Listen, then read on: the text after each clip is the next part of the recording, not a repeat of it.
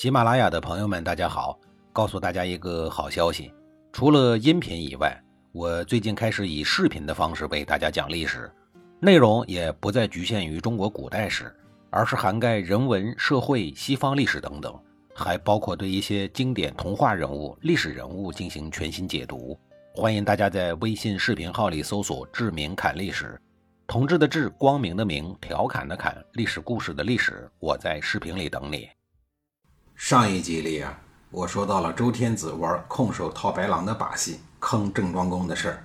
郑庄公能忍吗？当然不能啊。于是呢，他也开始犯坏。他坏就坏在精神上的刺激。他的意思是说，您周桓王领导下的东周王室，现在已经衰落到了无以复加的惨境，就连给你爷爷办一个葬礼都要找鲁国借钱，没落成这个德行了，还想巡守四方、泰山祭天？这也是你一个没落天子所能奢望的事儿吗？你能老老实实的守住巴掌大的国都就不错了。你一个没落天子既然来不了泰山，那我还留着访地给谁驻祭呢？既然不用去驻祭，那鲁国也没有必要来定期的朝觐你了。于是他和鲁国人一勾搭，俩人商量说，我把距离鲁国很近的访地给你，你鲁国呢，把位于东周洛阳、距离郑国很近的一小块地汤沐邑给我郑国。汤沐邑啊，是各个诸侯国君每年来周王室朝见天子的时候临时落脚住宿的地方，这个和现在各省市的驻京办有点相像。那个时候朝见天子有很多的礼节，比如你得先戒斋静心，要把身体啊、精神上的各种奢欲啊等不良杂念全部都抛到九霄云外，然后还得焚香沐浴，喷上令人振奋的香料，这样才能朝觐天子，否则就是失礼。做洗澡化妆这些事儿肯定用不了很大的土地，但政治意义深远。根据周朝的礼制，天子分封的土地，诸侯只能世袭，不能够私下交易。郑庄公明知故犯，公然地提出和鲁国换地的建议，为的就是要给周桓王一个难堪。交易访田所传递出的政治信号极其的敏感，这等于公开的告诉天下，郑鲁两国不再承认周桓王作为天下共主的权威了。一眨眼的功夫，周王朝倚重的两个姬姓大诸侯同时宣布脱离中央的控制。听到这个消息啊，愤怒至极的周桓王颁布了诏令，号令天下诸侯与之一起平叛郑国。结果呢，理想是丰满的，现实是骨感的。诏令发出去以后，很多大诸侯都当睁眼瞎，只有魏、陈、蔡三个国家给了周桓王的面子，愿意一起出兵攻打郑国。魏国就不说了，作为公爵国，历来都愿意忠心耿耿地拱卫王室。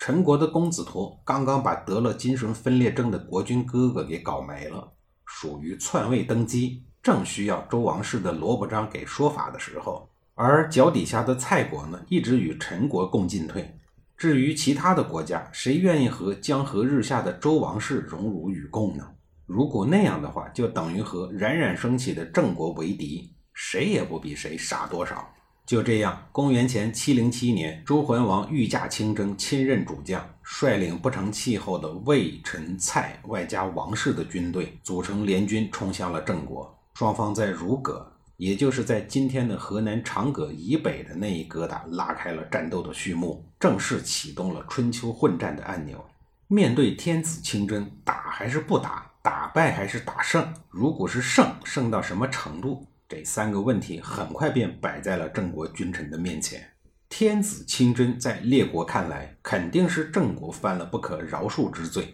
道义上首先就输了一场。如果在屈膝投降，即使社稷不灭，那在国际上也从此失去了发言权，这是郑庄公所不愿意看到的。打是必须的，不但打还要打胜，至于程度，好多事情是不可以控制的，只能走一步算一步了。这时候郑庄公的二儿子公子突站出来说，我先汇报一下联军的阵势。卿士郭公临父为右军帅，率领的是蔡魏两国士兵；周公黑坚为左军帅，率领的是陈国士兵。周桓王自统中军，左右策应。然后呢？郑庄公问。公子佗继续分析说，陈佗刚刚弑君篡位，陈国军队对他肯定不忠，他带来的军队应该没什么战斗力，我们组织最精锐的部队全力攻打这群乌合之众，陈军必然溃败，随后攻打蔡魏两国联军。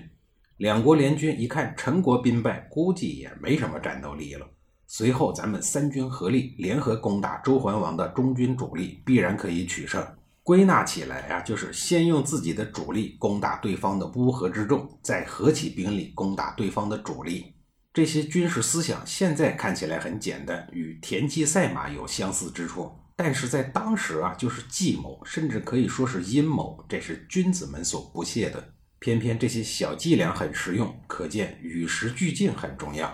郑庄公大喜啊，随后太子忽率领右军，自己带领四名大将为中军，在中间造势，同时给左军右军配备了精选的雄兵良卒，那意思是说必须要一举拿下。阵仗计划好了以后，大将高渠弥说，此番交战只能胜不能败，为了确保万无一失，我这儿啊再贡献一招余力之阵。一听政法的名字这么有创意，郑庄公来了兴趣，急忙说道，快说快说，如果有制胜法宝，寡人一定采纳。众所周知啊，在周朝的军事行动中，绝大多数都是以车战为主的，都是战车在前面冲，战车上的士兵拿着长枪长矛与对方厮杀，部族跟在后头补刀捡士。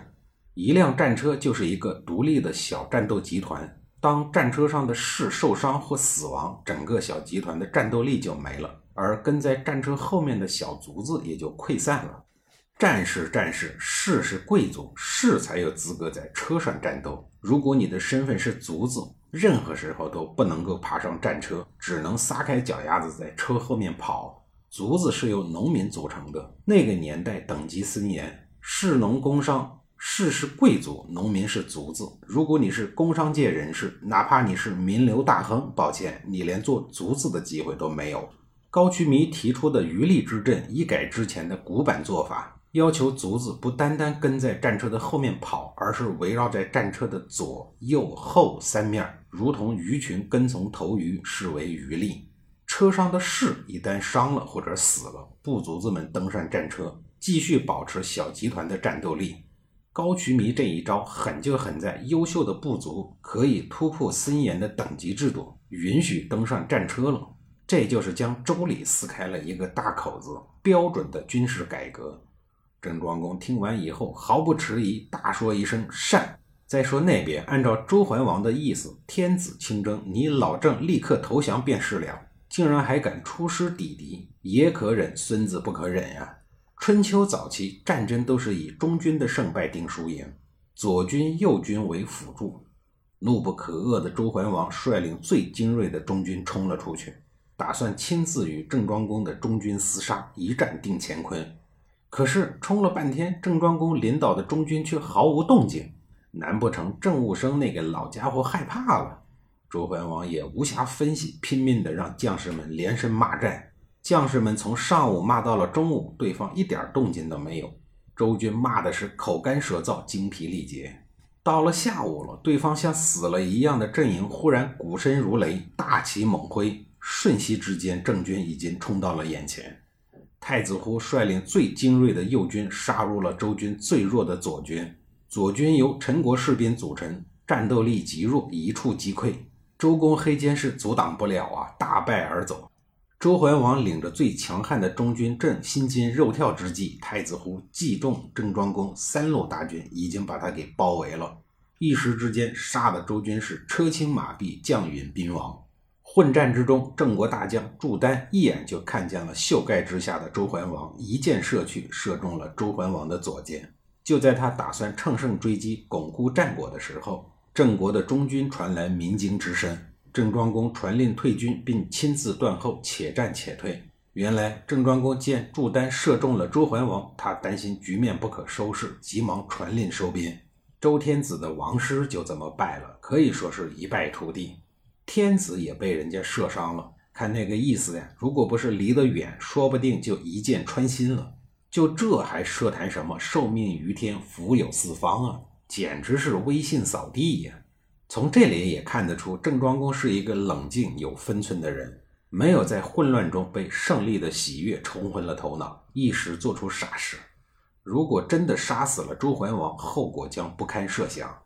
但即便是射伤了周天子，后果呢也是挺严重的，毕竟啊，周王朝自开朝以来，敢射伤周天子的人没几个。至于郑庄公是怎么收场的，下一集里啊，我再给您详细的讲述。